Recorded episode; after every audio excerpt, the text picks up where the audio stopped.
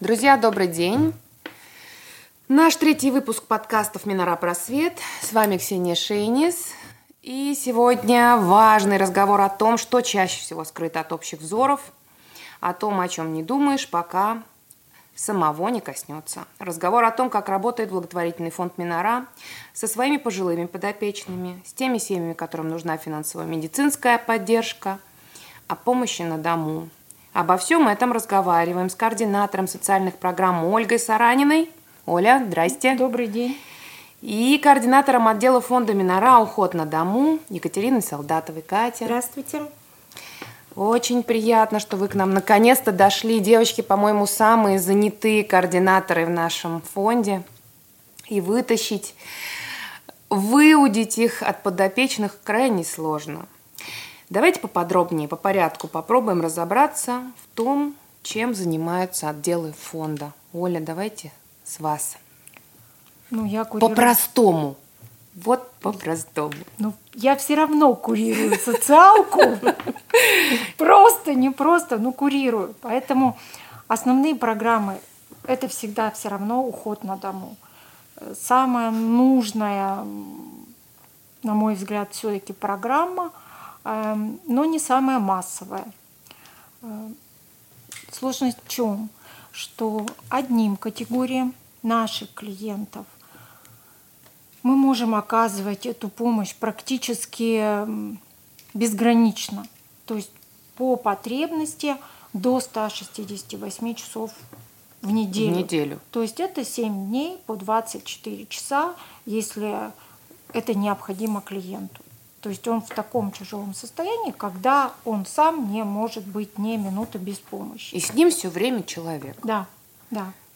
А, и есть другая категория клиентов, это не жертвы, там есть э, не эвакуированные, есть э, еще под границей. Вот, Оль, давайте остановимся тогда на, на этом важном тоже моменте про категории.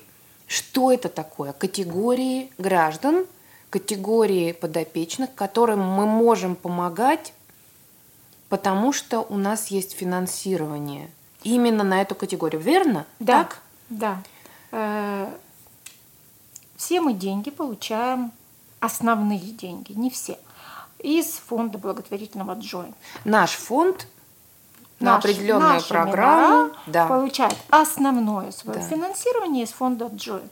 Но фонд Joint собирает ведь тоже деньги не из одного места, и у него большое вливание есть от э, Claims Conference. То есть это деньги, которые по реституции Германия платит пострадавшим, как они говорят, э, евреям. Слово «пострадавший» для наших людей порой не очень понятно.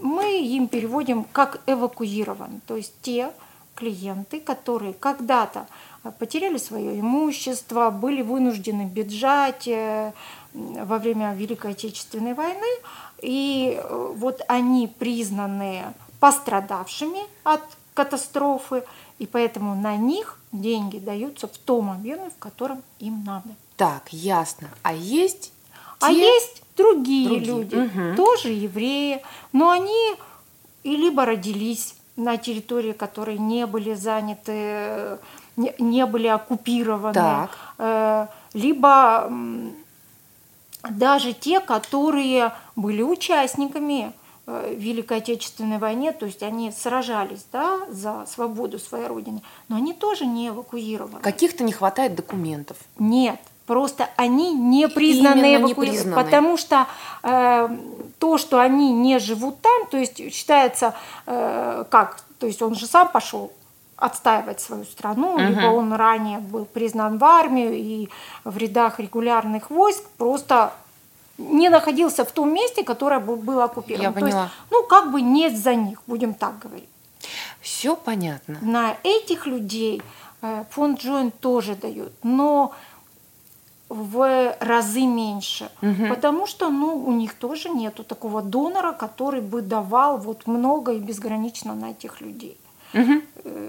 То есть кого-то мы тоже можем взять на программу, но это самых э, клиентов в тяжелой ситуации, кому некому помочь, близких, угу. родных, с маленькими пенсиями.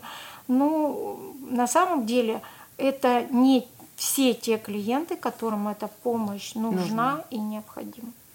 Все понятно. Э, что мы делаем с теми, кому помощь нужна и необходима, а средств не хватает? Они стоят в очереди у нас.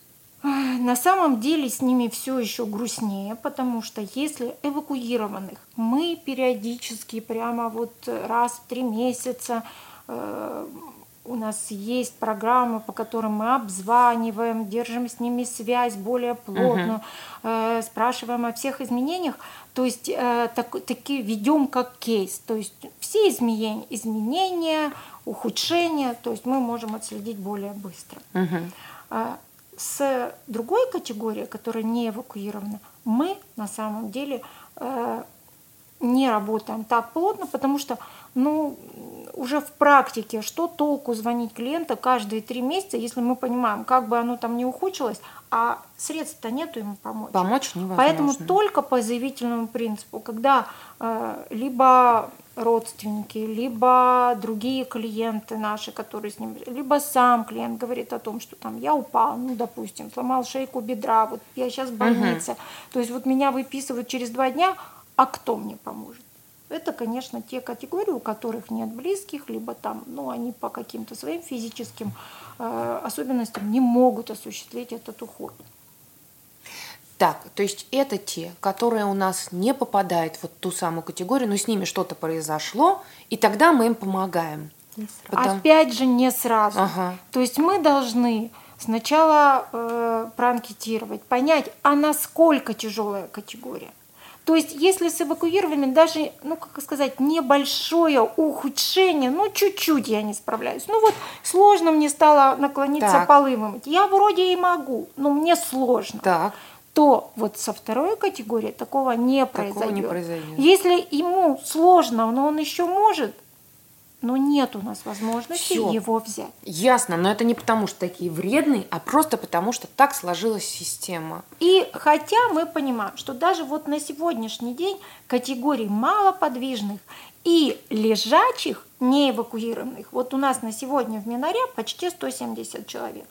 То есть, если бы это были эвакуированы, то это было бы априори люди, к которым бы мы позвонили и сказали, как вы, что вы справляетесь, у нас есть возможность вам помочь. Угу. Вот этих 170 человек мы вынуждены. Да, один раз в год, конечно, мы до них дозваниваемся, общаемся, э, узнаем, насколько тяжелые изменения произошли за это время, но только при самых тяжелых случаях, даже таких категорий, э, мы можем взять при условии, что у них нету близких, которые могут то есть помочь. социальный статус. Да, угу. то есть э, тут прямо учет идет не только их физического состояния, а еще материальная составляющая и наличие э, детей трудоспособного возраста, даже если эти дети живут вообще в другой стране. И угу. физически они не могут да, э, помогать, Я и понимаю. даже, возможно, не могут помогать материально. Угу. 170 человек. Вот таких 170. Да, да. Что-то может изменить эту ситуацию? Ну, только свободные деньги, которые, свободные деньги.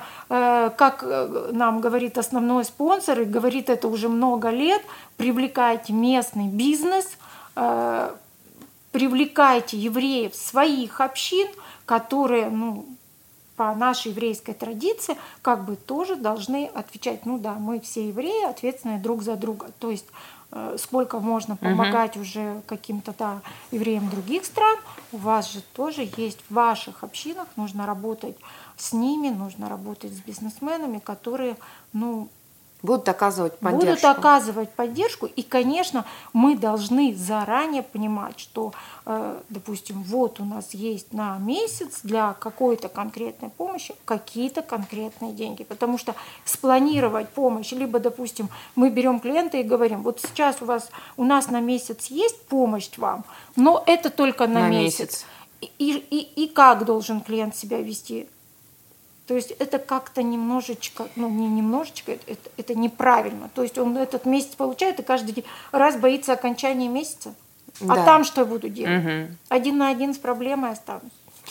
И, и еще одно решение проблемы, о котором мы с Ириной говорили в прошлом подкасте, о наших рекуррентных платежах, которые мы запустили, слава богу. Это тоже, я так понимаю, Конечно. что было бы прекрасным решением проблемы. Сегодня пока еще не та сумма, которая может решить все, что нам необходимо. Но, в принципе, вот эти два пункта, на которые мы могли бы опираться, да? Да. И больше ни на что. Сами на себя. В общем, сами, сами на, на себя. себя. То есть это такой круг, круг добра, да, о котором мы говорим сегодня. Эти люди помогают общине. Хотелось бы, чтобы помогали общине. А завтра, возможно, им тоже понадобится помощь общины. Невозможно, а скорее всего, так и будет, потому что да. И... Ну, в общем, опять, да, к еврейской традиции, которая изначально, да, было всегда, что даже те, кто угу. получали помощь общины, они отдавали какую-то десятину на, а вдруг завтра кому-то будет тяжелее, угу. чем мне.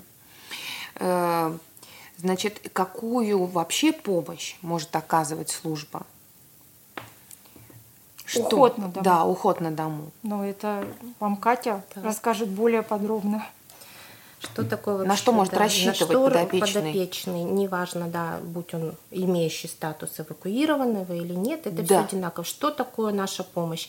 Это вся бытовая помощь. То есть э, в зависимости от физических возможностей нашего клиента, мы его анкетируем, да, и понимаем, что мы ему должны дать, чтобы он функционировал, да, чтобы его э, статус не, не опускался, да, чтобы как бы качество жизни качество было, жизни. держалось, да. Э, то есть это вся бытовая помощь. Это начиная с простого прийти дома прибраться. Это очень важно. Пожилые люди зачастую не могут, к сожалению, этот вопрос решать. Э, что такое прибраться? Помыть пол, вытереть пыль два раза в году, помыть окна. То есть бытовая помощь.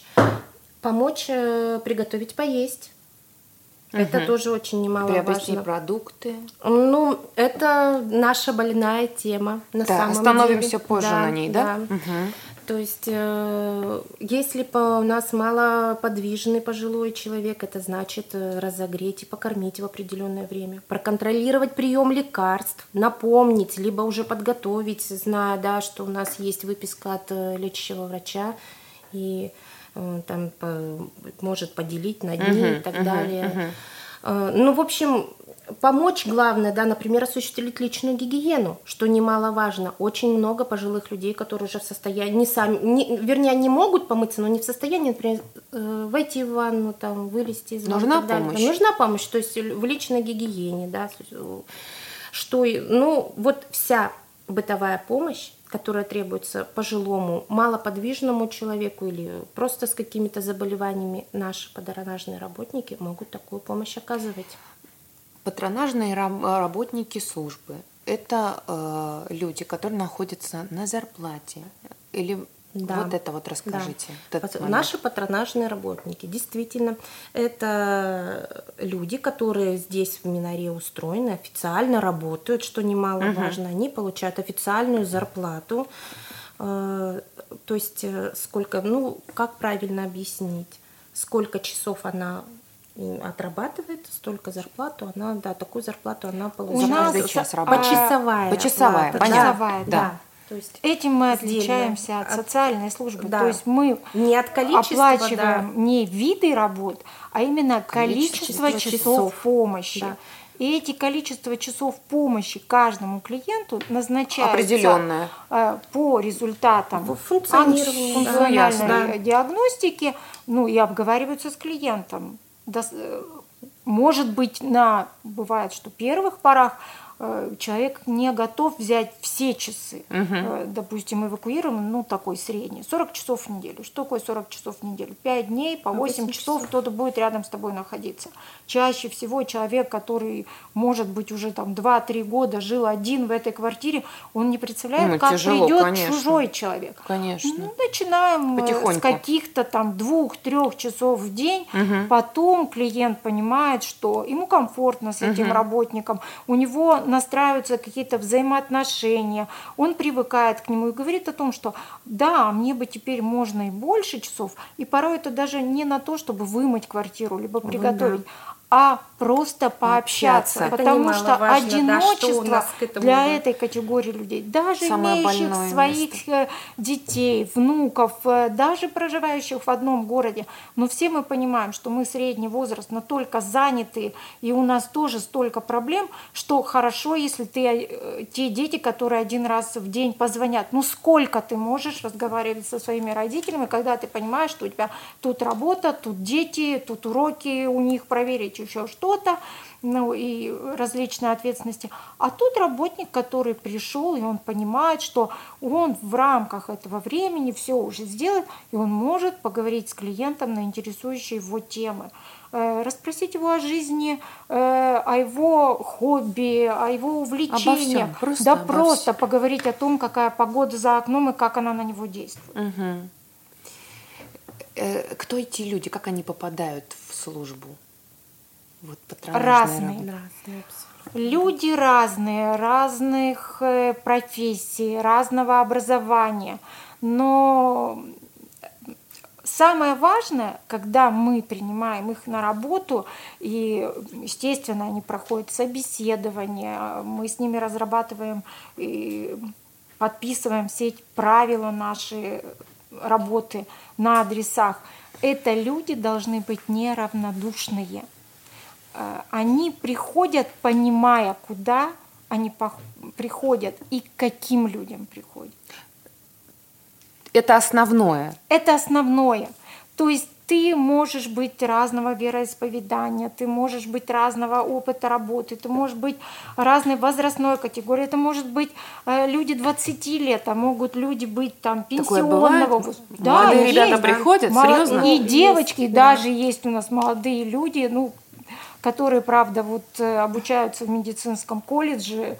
Мы То очень для них это рады. как практика? Для них, да, это практика. Есть люди, которые социальные какие-то направления окончили, либо еще и обучаются. Но самое главное, это люди неравнодушные э, и готовы работать с возрастным клиентом. У них какая-то есть система обучения перед тем, как при- приступить к работе. Там, может быть, какое-то общение с психологом и что-то такое. Общения с психологом нет. Мы не можем позволить себе такого специалиста Роскошь. в штате, к сожалению. У нас есть психологи, которых мы привлекаем на рассмотрение каких-то сложных ситуаций, конфликтных, может быть, ситуаций. Там бывают разные, там э, организация, клиент, родственник, работник. То есть, ну, э, это как в любой работе. Ну, это в целом, мы В сейчас целом, говорим да. в целом. Но э, наши координаторы обучены. Да. У нас всегда есть э, представители наших спонсоров, которые супервизоры, которые тоже прошли много обучений. Есть правила работы очень подробные, очень четкие. Э, И есть э, обучение, которое вот-вот-вот. в дальнейшем работник обязан пройти. Где? На базе фонда? Ранее, до пандемийных времен, мы семинары, рабочие встречи проводили на базе фонда. Э, Есть, были даже выездные семинары, двухдневные, загородные, чтобы человек мог приехать в комфортных условиях, обучиться. Приезжали различные преподаватели, у нас Мгм, специалисты, мгм. там, как с лежачими работать, как использовать гигиену и так далее. Разные направления. Сейчас в условиях пандемии мы, мы вынуждены все переходить в онлайн, и поэтому у нас есть специалисты, которые обучают э, в удобное также время наших работников э, через гаджеты. Там они тоже могут В общем, посмотреть. обучение все равно всегда, Конечно, всегда конечно, идет. да, Даже в возможность таких сложных есть, да. Тем Мгм. более мы, в общем, тоже бывая на различных семинарах, стараемся взять и не только от наших спонсоров, э, ну, допустим, пользуемся материалами других благотворительных фондов, которые они выкладывают в общедоступные сети, там, как удобно показать работнику, рассказать, ну, не на макете, да, на словах, как осуществлять какие-то виды ухода. Э, Хватает у нас э, таких работников? Нет. Нет. Не хватает. Почему? Ну, вообще, когда изначально брать просто так вот человека, даже если он сказал, я готов работать, я понимаю специфику, мы его прямо объясняем, что это пожилые люди. Это не просто так ты пришел, поставил сумку с продуктами и ушел. Ты какое-то продолжительное, непродолжительное время будешь с этим человеком в прямом контакте. Э, ты будешь, в общем-то, все равно так или иначе, ты же не будешь стоять молча, ты с ним все равно будешь общаться, общаться, да. То есть вот объясняешь им, что это не просто так, это все равно контакт с пожилым человеком. Так. Вот. И, конечно, когда собеседуешь, очень четко видно людей, которые хотят просто что-то заработать, они не понимают, что это такое, им просто нужна работа. И те люди, которые, ну, готовы Угу. так работать. То есть да. э, просто потому что очень серьезный отбор. Или потому Нет. что мало кто вообще на такую работу Ну и мало, решается. да, вот я и хочу сказать, что а люди, которые действительно понимают, что такое работа с пожилыми людьми, либо они приходят к нам и работают с нами, либо они, конечно, говорят, да нет, я в эту структуру, в эту организацию, да, вообще в, в эту профессию не пойду, ни под каким бы предлогом, ну только вот, как я говорю, по приговору суда. Все. Сколько не хватает? Много. много. За пос- э, на самом деле работа действительно нелегкая. Она даже не физически нелегкая, она часто психологически нелегкая, потому что ты так или иначе сталкиваешься с людьми, у которых есть уже букет болезней, какие-то проблемы, какие-то истории жизненные тяжелые, которые они на- на- отложили на их характер, на их восприятие жизни, ну, негативный какой-то отпечаток. И это понятно. Не все, но это часто есть. И выслушивать какие-то жалобы, где-то придирки готов далеко не, каждый. Не каждый умеет найти подход к такому человеку. Не каждый готов не ответить на резкости, либо на какую-то претензию. Это первый аспект. Второй аспект, э, конечно, зарплаты за такой вид работы на сегодняшний день низкие. А этот вопрос как-то решается? Вообще, в принципе, возможно ли его решить? Во-первых, Первое, Возможно. первое с, нехва- э, с нехваткой кадров.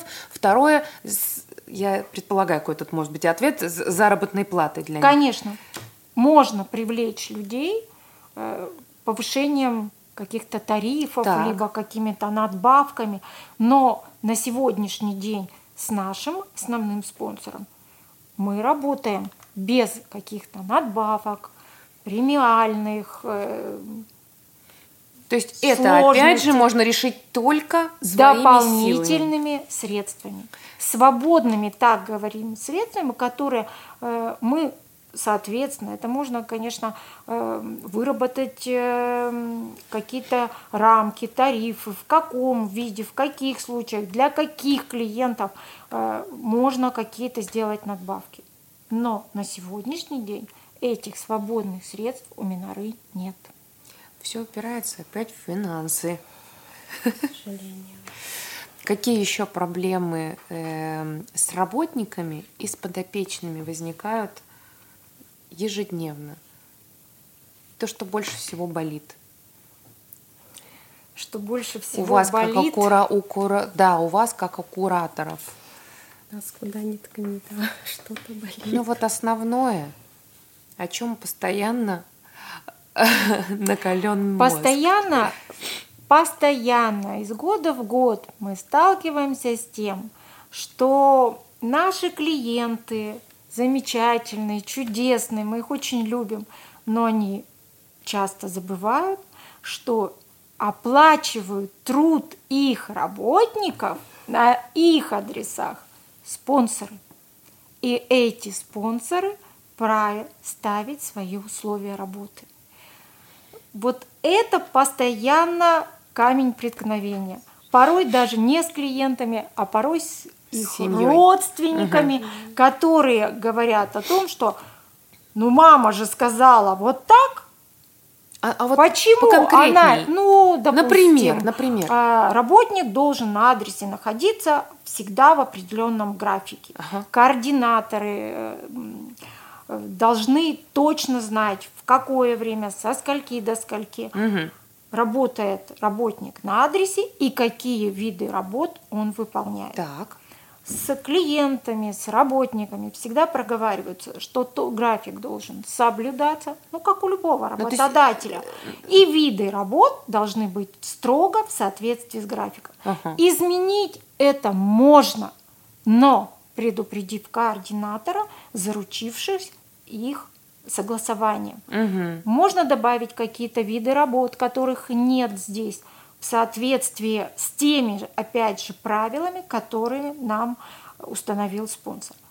Бывают камень преткновения в том, что, например, клиент либо их э, родственник просит оказания каких-то медицинских манипуляций. Нам это запрещено. Мы не медицинская организация. Даже если наши работники владеют и имеют медицинское образование. Но не имеют права они делать угу. уколы. Для этого есть специалисты поликлиники. Происходят недопонимания, Конечно, ссоры и прочее. Ссоры, конфликты, претензии, э, жалобы спонсору. Конечно, нам приходится все это описывать, объяснять, э, находить истину и так далее. Но действительно, вот э, то есть бывает так, что пишут какие-то злобные письма или что-то Конечно. еще? То есть э, мой работник, как хочу, так и распоряжаюсь. Мне же его выделили. Понятно. То есть хочу, пошлю на другой конец города за, не знаю, пачкой масла, которая на 5 рублей дешевле. Так бывает, да? И так бывает. Угу. То есть это выработанная привычка, выработанная годами привычка. То, к чему нас, наверное, опрометчиво стали приучать наши э, вошедшие тогда в союз фонды благотворительные, потому что э, любая поддержка, финансовая помощь, вот она, пожалуйста, берите. Так было с еврейскими организациями много-много десятилетий назад, а сегодня это уже совсем по-другому. А мы или там наши родители к этому привыкли и не могут по-другому воспринимать ситуацию. Я правильно понимаю? Да, да, скорее всего так. Если мы будем объяснять, мы стараемся со всех сторон, объяснять, конечно. давайте выходить в эфир вот как мы сегодня. И я думаю, что и соцсети нам в этом э, помогут, и наши подкасты в этом помогут, и что-то еще мы придумаем, возможно, какие-то передачи, которые мы сможем выложить там на нашем YouTube-канале. Об этом просто надо говорить. Нужно говорить о том, что время изменилось, изменилось отношение, требования, требования многое изменилось. Но то, что относиться к людям – которые тебе помогают. Выделены они, не выделены они, положены они, не положены они. Просто нужно по-человечески. Конечно. В любом случае. Это не имеет отношения ни к изменению времени, ни к изменению финансовых условий. Это я так, я так думаю, и, наверное, это правильно. Есть ли какие-то бюрократические проблемы, бюрократические вопросы, загвоздки, поскольку фонд благотворительная организация э, работает в социальном направлении, наверное, есть еще и такие, которые именно в плоскости государства ну, в плоскости государства мы давно уже думаем и задумываемся о том, чтобы войти все-таки в реестр организаций, да. которые предоставляют социальные услуги. Но тут у нас тоже сложность, потому что все те нормативы, которые вот приняты у государства, которыми пользуются социальные службы, они рассчитаны на виды услуг. То есть э, помыть окно это столько, принести продукты это столько, у нас часовая. Вот это вот совместить, это все-таки очень сложно. Мы на каких-то круглых столах, там, конференциях всегда озвучиваем эти сложности. Ну, возможно, это в ближайшее время изменится, но пока вот это так. Это первое. Второе, то, что э, любой, э, практически любой наш клиент э, когда заявляет э, потребность в социальном обслуживании от государства, э, он э, должен какую-то часть заплатить за эту услугу. Пусть это небольшие деньги, там у кого-то 130, 150 рублей, там 300 рублей, но неважно, даже минимальная сумма.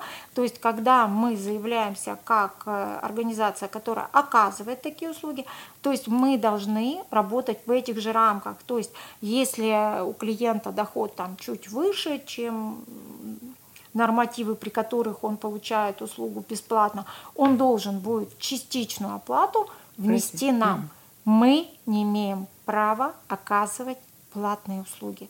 Мы попадаем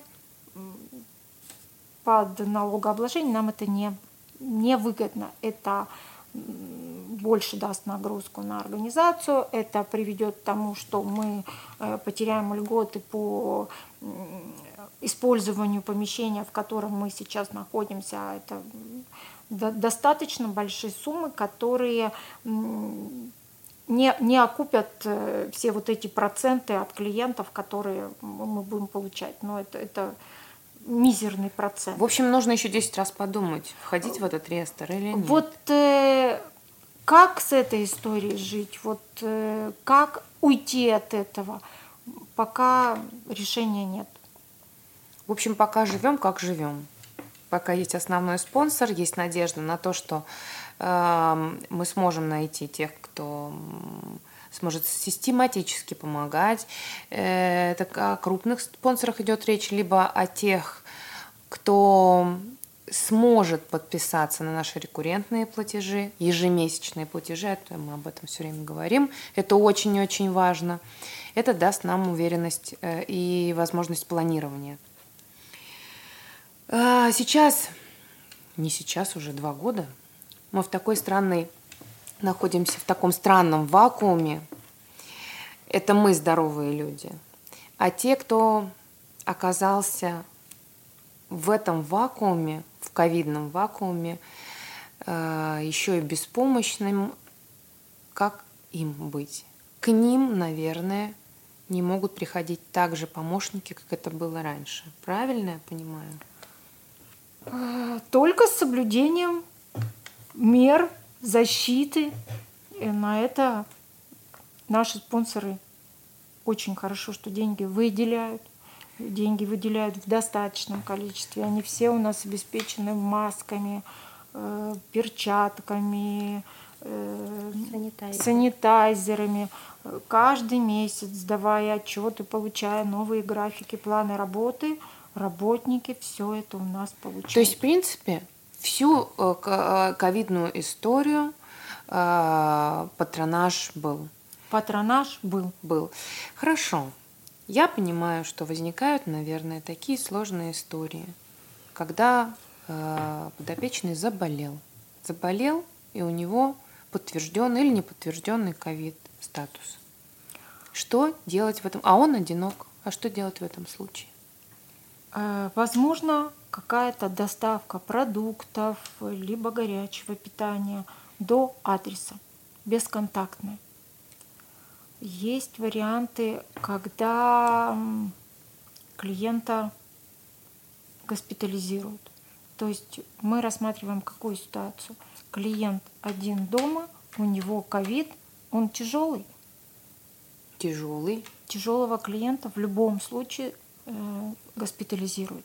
То есть вот за это все время такого состояния, что прямо вот тяжелого тяжелого клиента, вот Катя э, в этом году буквально два месяца назад э, совершенно тяжелую лежачую бабушку э, с ее помощью госпитализировали. У нее хотя есть дочка, но дочка э, ментально недееспособна буквально и сама заболела, то есть поспособствовали. Как решили этот вопрос? Вот расскажите подробно. Вот, вот некуда кидаться.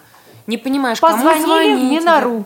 Позвон... Они позвонили в Минору. Дочка, понимая, Попросила что она в таком состоянии, э, она позвонила в программу «Уход на дому» в Минору и просто кричала о том, что мне плохо, мама лежит, я ничего не могу сделать, я умираю буквально. Так. Помогите. А с мамой непонятно. То ли она накормлена, наверное, то да, ли она... На Расскажите, деле. Катя, вот поподробнее, как в этой ситуации, что ваши, какие были действия? То есть наша клиентка, вернее, дочка нашей клиентки, когда обратилась, она обрисовала всю ситуацию о том, что она не может купить продуктов она не может э, даже подняться с постели и покормить свою маму, и вообще не, не может даже вспомнить, когда они последний раз ели. Угу. Кошмар. Да. То есть здесь мы уже понимаем, что беда-беда. Врачи, к сожалению, нет. А врачи не приезжают? Нет, нет. Вот э, дочка смогла, она ходячая, да, она дошла до поликлиники, ее даже свозили на КТ, поставили ей там диагноз, угу. действительно все, да, но отправили домой. Сказав, что ну когда-то к вам придет врач. Врач. Все. На этом, к сожалению, все общение с медиками было у них прекращено.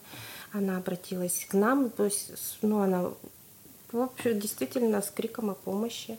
И врач так и не пришел. Она Нет. поняла, что, да, что уже, они уже погибают, действительно, банально от голода. Ей Да. просто некуда было, и она, она позвонила в нам, Минару. Да.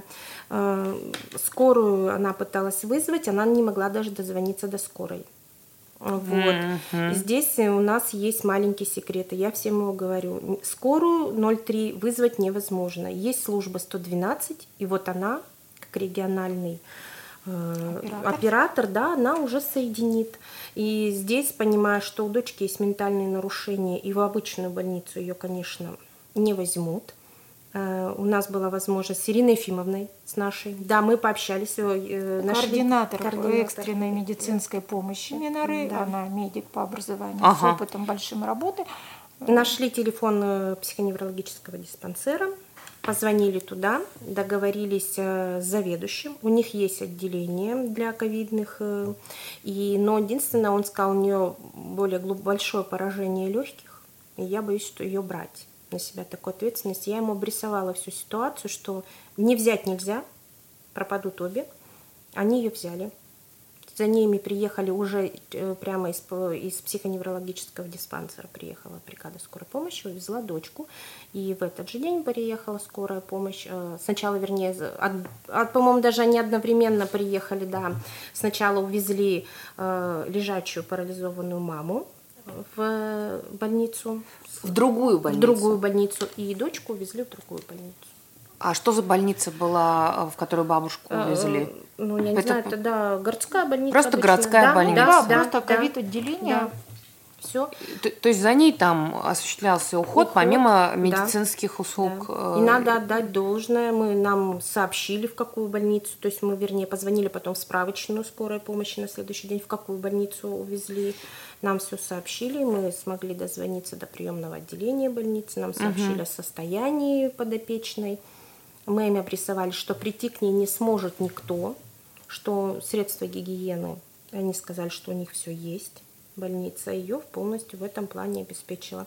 И уже потом, когда наши обе подопечные выздоровели, действительно их обеих подняли, и все замечательно, э, мы договаривались о перевозке, чтобы и лежачую маму увезли из больницы. Мы звонили в больницу, и чтобы ее подготовили, дали выписку и все, и вызывали частную перевозку. И ее Чтоб заб- до дома. Да, да, да, и они приехали, дождались, забрали, привезли домой и положили в кровать. А дочка уже была дома к Дочка тому уже в времени. этот день, да, мы все было просчитано так, что да, они одновременно В общем, попали, э, да. история закончилась хорошо. Благополучно, да, для всех и все Да, живы. ну, А есть истории, которые, ну, просто не знаешь, куда кидаться. И, скажем так, было неразрешенным, осталось неразрешенным вот эта вот, э, вот эта ситуация. Ну, каждая такая ситуация – это если у клиента одинокого Да. сильные дементивные изменения. К сожалению. Что с этим делать? Как с этим быть? Клиент э, не впускает никого. Вот это вот накапливание мусора, захламление, э, чаще всего водоснабжение, канализация уже в таком состоянии, что мы просто вообще не понимаем, как люди там живут. Но самое интересное, э, чаще всего эти клиенты платят за коммунальные услуги. То есть вот эта опция у пожилого человека отключается, видимо, самой последней. Они настолько привыкли к- в каком-то варианте. У некоторых мы даже не понимаем, кто и как платит. Может быть, какие-то дальние родственники, с которыми они когда-то заключили Вз- договор. Взяли на себя оплату. да? Может быть, Мгм. но зачастую мы вот даже этих схем не знаем. Мы работаем с соседями, мы работаем, пытаемся с какими-то структурами, с социальной защитой, но и социальная защита ведь таких людей не берет на уход. Э, с- с- в состоянии деменции. Конечно, конечно, да. А как они могут не взять? А как? Они тоже таких же рисках, как и мы. Человек начинает говорить о том, что у него что-то крадут, что кто-то что-то приходит э, среди ночи, открывают ее дверь, и там что-то производит неизвестно что. То есть э, это вот проблема, что у них, что у нас одинаково. Когда есть родственник, хотя бы с кем-то можно общаться. А когда либо это дальние родственники, у нас нет этих контактов, мы не можем даже вносить те контакты, которым возможно в этих хеседах 20 лет назад были, потому что это же все законы о персональных данных, то есть нету по, э, подписанных э, Документ. документов, мы не имеем права хранить, мы оказываемся в такой ситуации, что, возможно, там 10 лет назад были какие-то контакты, когда вот э, еще не было так все серьезно с персональными данными, а теперь нету, и ситуация, и клиент остается один на один со своей болезнью и проблемой. И мы при всем желании помочь порой у нас нет инструментов для этого. Это какая-то патовая ситуация, тут никак не выйдешь это, из нее. Это, это патовая ситуация. Вообще нет выхода. Если есть хотя бы хоть какие-то дальние родственники, только, только если только родственников разыскать, да? да? Либо если клиент э, не платит за коммуналку, накапливает долги, тут уже какие-то управляющие компании подключаются, еще что-то. А если вот как бы внешне же все хорошо, никто не знает, кроме ближайших соседей, у которых да. там. Но у вас есть, у вас правда есть какой-то список вот таких э, патовых клиентов, Жить, о которых вы знаете, что они, они есть, есть, они живы. Они на слуху у нас, это, в общем, знает вся о них организация. До какого-то момента мы можем им помогать. Ну, самое последнее, что вот в таких условиях мы оказываем, это просто доносим горячее питание до их квартиры. Хотя бы мы понимаем, что да, угу. в этой, возможно, антисанитарной обстановке, но клиенты питаются. Кстати, про питание. Это вообще отдельная же история с питанием. Э, есть горячее питание, которым обеспечивают кого? Как раз вот в основном таких клиентов. У нас есть, э, ну, например, по Екатеринбургу это 7 человек. Всего 7 человек. Угу. Раньше, да, была большая программа, была программа обеды в столовой, была программа обеды на колесах. На сегодняшний день это только 7 человек. Это клиенты, которые, например, очень соблюдающие, и им нужно питание из синагоги, то есть кошерное. То, что в нашем городе кошерные продукты где приобрести. Только в синагоге. Это пожилые тоже клиенты? Да, О них да, речь идет? это все да. пожилые человек. И клиенты вот из той как раз категории с ментальными изменениями, да, э, либо с психоневрологией, которые у которых невозможно войти, невозможно что-то приготовить э, в тех условиях, в которых они живут. Кто-то убеждается в том, что они это съели, они это... Как это вообще происходит? По-разному. Иногда бывает, что вот какого-то там соседа, не знаю, там, либо э, какую-то работницу, они вот, ну, пускают, будем так говорить, на коврик в прихожей. То есть как-то вы узнаете о том, что он жив, он поел? Опять же, мы же привозим обеды раз в два дня. Водитель это, это у нас э, Святой человек. Святой человек, потому что, э, зная таких клиентов, понимая всю сложность, но они-то к нему уже привыкли, эти же люди, они вот, э, там, там важно не поменять человека на самом деле. Mm-hmm. Вот завтра мы возьмем другого водителя и отправим, ему могут вообще не, не открыть, открыть двери. А этого водителя они привыкли видеть на протяжении 10 лет, mm-hmm. еще когда ситуация была не настолько тяжелой, и, соответственно, человек, когда приходит и приносит обед, зачастую в обратку ему дают какие-нибудь баночки с мусором, которые он, он убирает. Угу. Поэтому, ну, То есть а, варианты, наш да. водитель или водители, да? Водитель. Это Водитель. один человек. Как зовут этого светлого Александр человека? Павлович. Александр он у нас Павлович. очень давно работает. Александр Павлович едет в синагогу, забирает эти обеды раз в два дня. Да.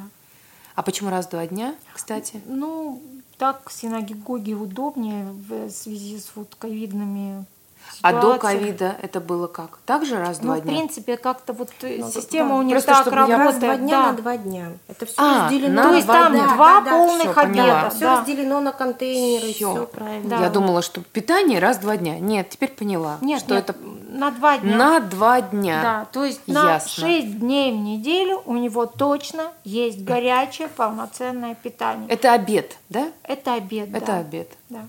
там что-то салат, суп, Супчик и второе, второй с гарниром. э, с гарниром, да. Еще, что-то еще раз, выпечка, сколько таких Выпечка. и сладкое, да? Семь человек. Семь человек. По Екатеринбургу семь человек. Соответственно, на периферии возможно что-то такое есть, но мы просто не знаем. Э, Сколько стоимость одного обеда в месяц для такого человека? А, стоимость То есть не одного обеда, а Не- обедов в месяц, вы поняли, о чем я говорю? а, со всеми расходами Да. доставки, Да. там, Да. транспортными в районе 250 рублей обед выходит. Это, это один обед. а Один если обед. на то месяц мы считаем? Ну, на неделю полторы тысячи, да, получается 6 тысяч, в районе 6 тысяч на месяц. в районе 6 тысяч Ну, на месяц. У нас, мы привыкли неделями считать, у нас все неделями считается, часы ухода. Да, вот, финанси... Обеды. вот это финансирование, финансирование этих обедов, оно также э, целевое от... Нет. Нет. Нет, нет же. Так, Нет. рассказывайте. Есть э, часть клиентов, на сегодняшний день это три человека, это эвакуированные, о чем мы раньше с вами говорили. На них всё положено. Все есть, мы их можем действительно поставить на эту программу, потому что им необходимо кошерное питание. Все понятно. На Остальные? неэвакуированных, только на часть этих клиентов у нас тоже есть небольшие денежки, но они очень небольшие. И это точечно. Вот на сегодняшний день э, одного из этих клиентов точно э, финансирует частное лицо. Я поняла. То есть четыре человека, не эвакуированных, из них один взят на обеспечение доброго самаритянина, и трое, троим обеспечивают обеды кто? все-таки наш фонд Joint, который находит на это средства. То есть мы э, объясняем, почему именно с этим клиентом такая ситуация, потому что зачастую он даже не проходит по каким-то критериям, потому что ментальное состояние, ну, это несколько не критерий. Я поняла. То есть зачастую у человека даже может быть доход куда-то, Мгм. идет на какую-то карточку, Мгм. например. Мгм. Либо, может быть, ему э, приносит почтальон, и он складывает под матрас. Но использовать эти деньги он не может. И тут уже не те, тот критерий, что есть деньги, хватает или не хватает, может или не может, способен Мгм. или не способен. Я поняла. Ведь Это- были случаи, когда клиент умирал, Мгм. после него стопочки денег, где-то родственники дальние находили, а он жил в проголодь. Поэтому, чтобы не допустить вот такой ситуации, Ясно. Э, Это программа горячих обедов, да, или как она правильно называется? Горячего питания. еда на колесах. Еда на колесах. Обеды на дом, можно назвать Обеды на дом. по-разному. Еще какие-то программы питания на сегодняшний день? Какие? Есть. На сегодняшний день э, у нас есть банковская карта, когда клиент должен сам, в соответствии с критериями, конечно, это не каждый, кто захотел, в соответствии с критериями, если он имеет право помощь по этой программе, мы направляем в определенный банк, клиент э, оформляет карту банка, нам приносит реквизиты и в соответствии со своими траншами, это обычно раз в 4 месяца, мы определенную сумму помощи по его в соответствии доходу. Оль, сколько? Вот раз в месяц? Какая это помощь? Сколько это? Разные, Разные, да? разные. Есть очень большие помощи, но это все у нас есть в критериях. Ладно, понятно, хорошо. Это тоже joint финансирование. Это тоже финансирует, да, наш Хорошо. основной спонсор. У нас есть клиенты, наши подопечные, с маленькой, предположим, пенсией, не попадающие ни под какие критерии, которые а, оговариваются нашим основным спонсором Joint.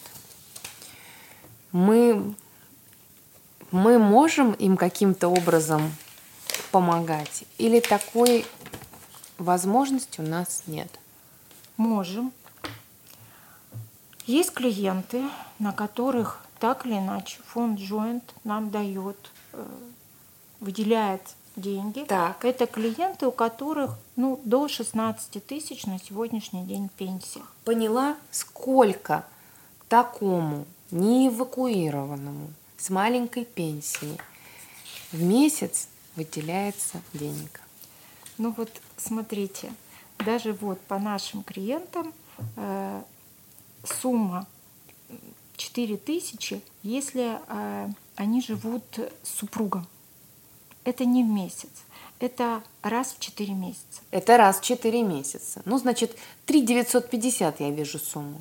Да, Да? 4 тысячи. Значит, тысяча рублей в месяц. ну примерно. Примерно тысяча рублей в месяц. Но а что значит, е- если он живет с супругом? А, А если это- без супруга? А если без супруга, супруга Чуть больше, да? 6500. Ясно. Сколько таких у нас?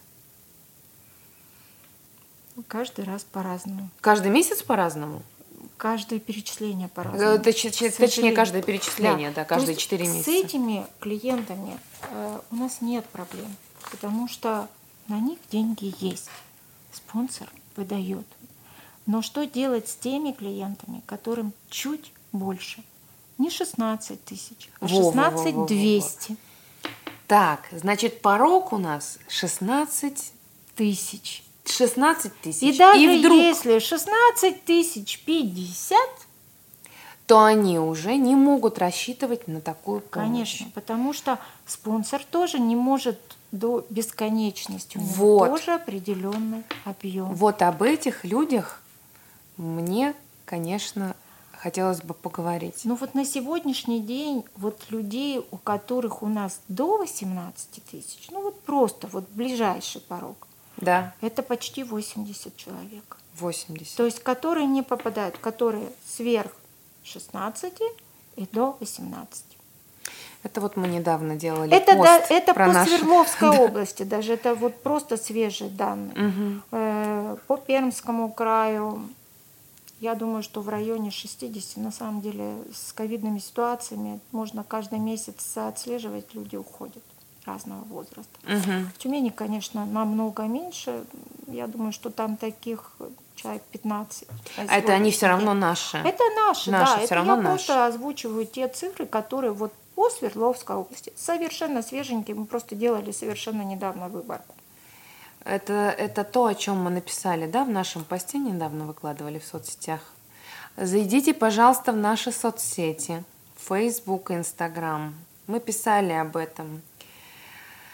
Это печальная история о том, как человек на свои 17 тысяч в месяц пытается прожить и, пень, и э, заплатить за квартиру, и купить какие-то необходимые средства санитарные и так далее.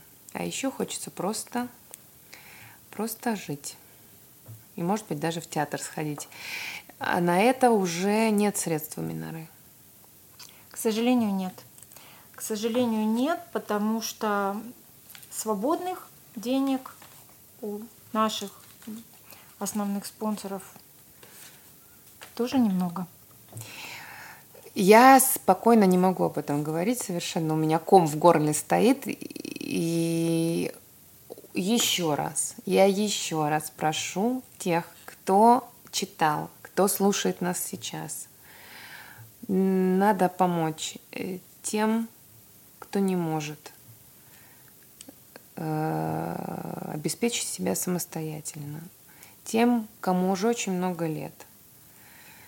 Они прожили долгую жизнь. Почему они не имеют права сегодня просто улыбаться? Так, я переключаюсь, у меня сейчас захлестывает. Слушайте, есть же у нас еще подопечные, немножко от пожилых отойдем. У нас есть подопечные э, немножко другого толка, да, семьи э, с другими проблемами. Семьи с детьми, э, с определенными заболеваниями, они тоже на нашем обеспечении. Ну, только с определенными заболеваниями. Семьи э, есть э, неполные семьи, есть э, семьи многодетные, есть семьи с одним, с двумя ребенком, но в силу каких-то, возможно, даже последних пандемийных изменений, у которых снизился очень значительный доход. таким семьям тоже Минора Таким может помогать. Семьям тоже Минора не часто, обычно раза два в год э, помогают э, продуктовой помощью. Э, они могут, конечно, обратиться в программу экстренная помощь, либо на лекарства, либо на одежду, либо на какие-то подготовку к школе мы можем помогать. Но на самом деле это небольшие деньги. То есть у Миноры как такового своего бюджета, вот детской помощи нет. То есть каждый раз мы запрашиваем у спонсора и согласовываем каждую заявку. Угу. То есть вот э, на сегодняшний день уже очередной транш, вот почти на 50 человек, детей, нам спонсор тоже сказал, да, мы сможем помочь, ну, в соответствии с определенными, конечно, критериями. Но данная помощь тоже будет э, в ноябре. Конечно, угу. раньше, допустим, даже два года назад, три года назад, когда Минора работала в направлении кейсов, то есть э, средств было несколько больше, но у наших спонсоров тоже какой-то их э, спонсор ушел. Сказал, что значит направление кейсов, Оля, чтобы было понятно? То есть э, мы вообще любим понимать, какая помощь нужна нашим клиентам с разных сторон. То есть это может быть не только уход, это может быть не только помощь на продукты или на лекарства, а может быть просто ему хочется пообщаться. То так. есть вот это состояние и положение клиента во всем, вот это очень хорошо. Потому что человек, с одной стороны, может быть достаточно обеспеченным, но у него не реализованы другие потребности. Ему хочется просто общаться с кем-то, просто по телефону. А у него нет друзей, в зависимости от того, что уже ему 92 года – и как они говорят, все мои друзья уже не здесь. Так. И Минора тоже предоставляет такую помощь. Э, э, просто я с кейсами не могу понять. Кейс да. это понять проблему со всей стороны со всех сторон, да. То, так. что э, было в детской помощи, то есть семья может быть материально благополучна, у нее может быть все хорошо с местом проживания, угу. но может быть, например, какие-то подростковые проблемы у ребенка, он не может там войти как-то в коллектив школьный, допустим, и так далее. И любая проблема этого ребенка э, в этой семье, то есть она могла выйти на Минору, и Минора помог, могла оказать помощь либо психологам, либо угу. поддержкой как, каких-то наших программ. То угу. есть на сегодняшний день, к сожалению, у нас уже вот третий год этой помощи нет, и мы порой уже не можем охватить э, изменения. А что за три года в этих семьях произошло? Угу. То есть э, нету и координатора, который занимается только детьми. То есть угу. это, ну, а почему нет координатора, который занимается? Нет финансирования. Раз наш основной спонсор э, сказал о том, что у него больше нет э, средств на вот такую прямо большую систематическую ежемесячную помощь, то, соответственно, и ставки какие-то у нас сокращаются. Мы же зависим тоже от этого. Угу. На сегодняшний день, да, вот мы точечно узнаем об этом ну, через координаторов, допустим, наших подростковых программ, через наши воскресные программы, так или иначе, ну, либо от бабушек, дедушек, с которыми мы более тесно связаны, что вот, допустим, у их внуков там, или правнуков какие-то проблемы, и семья не может справиться. Но комплексного такого вот э, обследования семей, постоянно быть с ними на связи, к сожалению, у нас таких возможностей тоже нет, потому что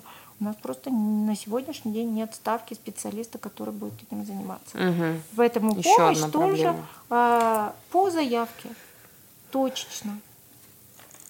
Понятно. Но на это все э, точно по заявке Joint, в принципе, какую-то сумму может выделять. Да. Если случай действительно требует вмешательства, наши координаторы его рассматривают, составляют протоколы, описывают ситуацию как можно подробнее, чаще всего помощь оказывается. А волонтерская еще помощь каким-то образом здесь может пригождаться? Я думаю, что да. Допустим, какие-то вещи, которые эм, дети выросли. То есть просто принести в Минору вещи. Принести. Вот то, то, то, та программа, конечно, которая сейчас у нас э, конечно, снова да. Какие-то вещи, которые в хорошем качестве, их можно еще использовать. Дети, они чаще всего не вынашивают. Э, какие-то развивающие игры, которые тоже можно передать другому ребенку. Игрушки, которые ну, можно постирать, либо там обработать. Все логично. То есть тоже можно использовать. Я вам принесла много-много игр, игрушек. А, еще какая волонтерская поддержка может быть здесь важна? Пригласить на мероприятие детей. Потому что зачастую, раз вот постоянной такой связи нету, ну, три года назад ребенку было два года. Порой родители, может быть, не знают, что, ой, основа уже все в Миноре возобновилось, и детям таки уже можно. То есть волонтеры колл-центра имеется в виду? Нет, волонтеры, которые будут, например, обзванивать просто детей. То есть вообще любая волонтерская любая помощь, вот такая помощь. Э, рутинная, рутинная, всегда да, нужна. которой просто порой у нас не хватает рук. рук. Просто прийти, просто э, посидеть на телефоне. Посидеть на телефоне, да, там, либо там обзвонить э, конкретный список детей и пригласить на какое-то мероприятие. У наших координаторов высвободятся руки э, для того, чтобы что-то подготовить, какую-то новую программу, написать какой-то грант, угу. заявку. Катя, что у вас еще какие больные точки? Самая больная точка у нас нехватка патронажных работников. Нехватка патронажных ну, работников, но мы поняли, что мы это можем решить только в том случае, если найдем дополнительное финансирование. Даже может быть и нет. Может быть и нет. Может да. быть кто-то где-то. Ведь у нас есть семьи, которые своим частным порядком э, когда-то привлекал работников.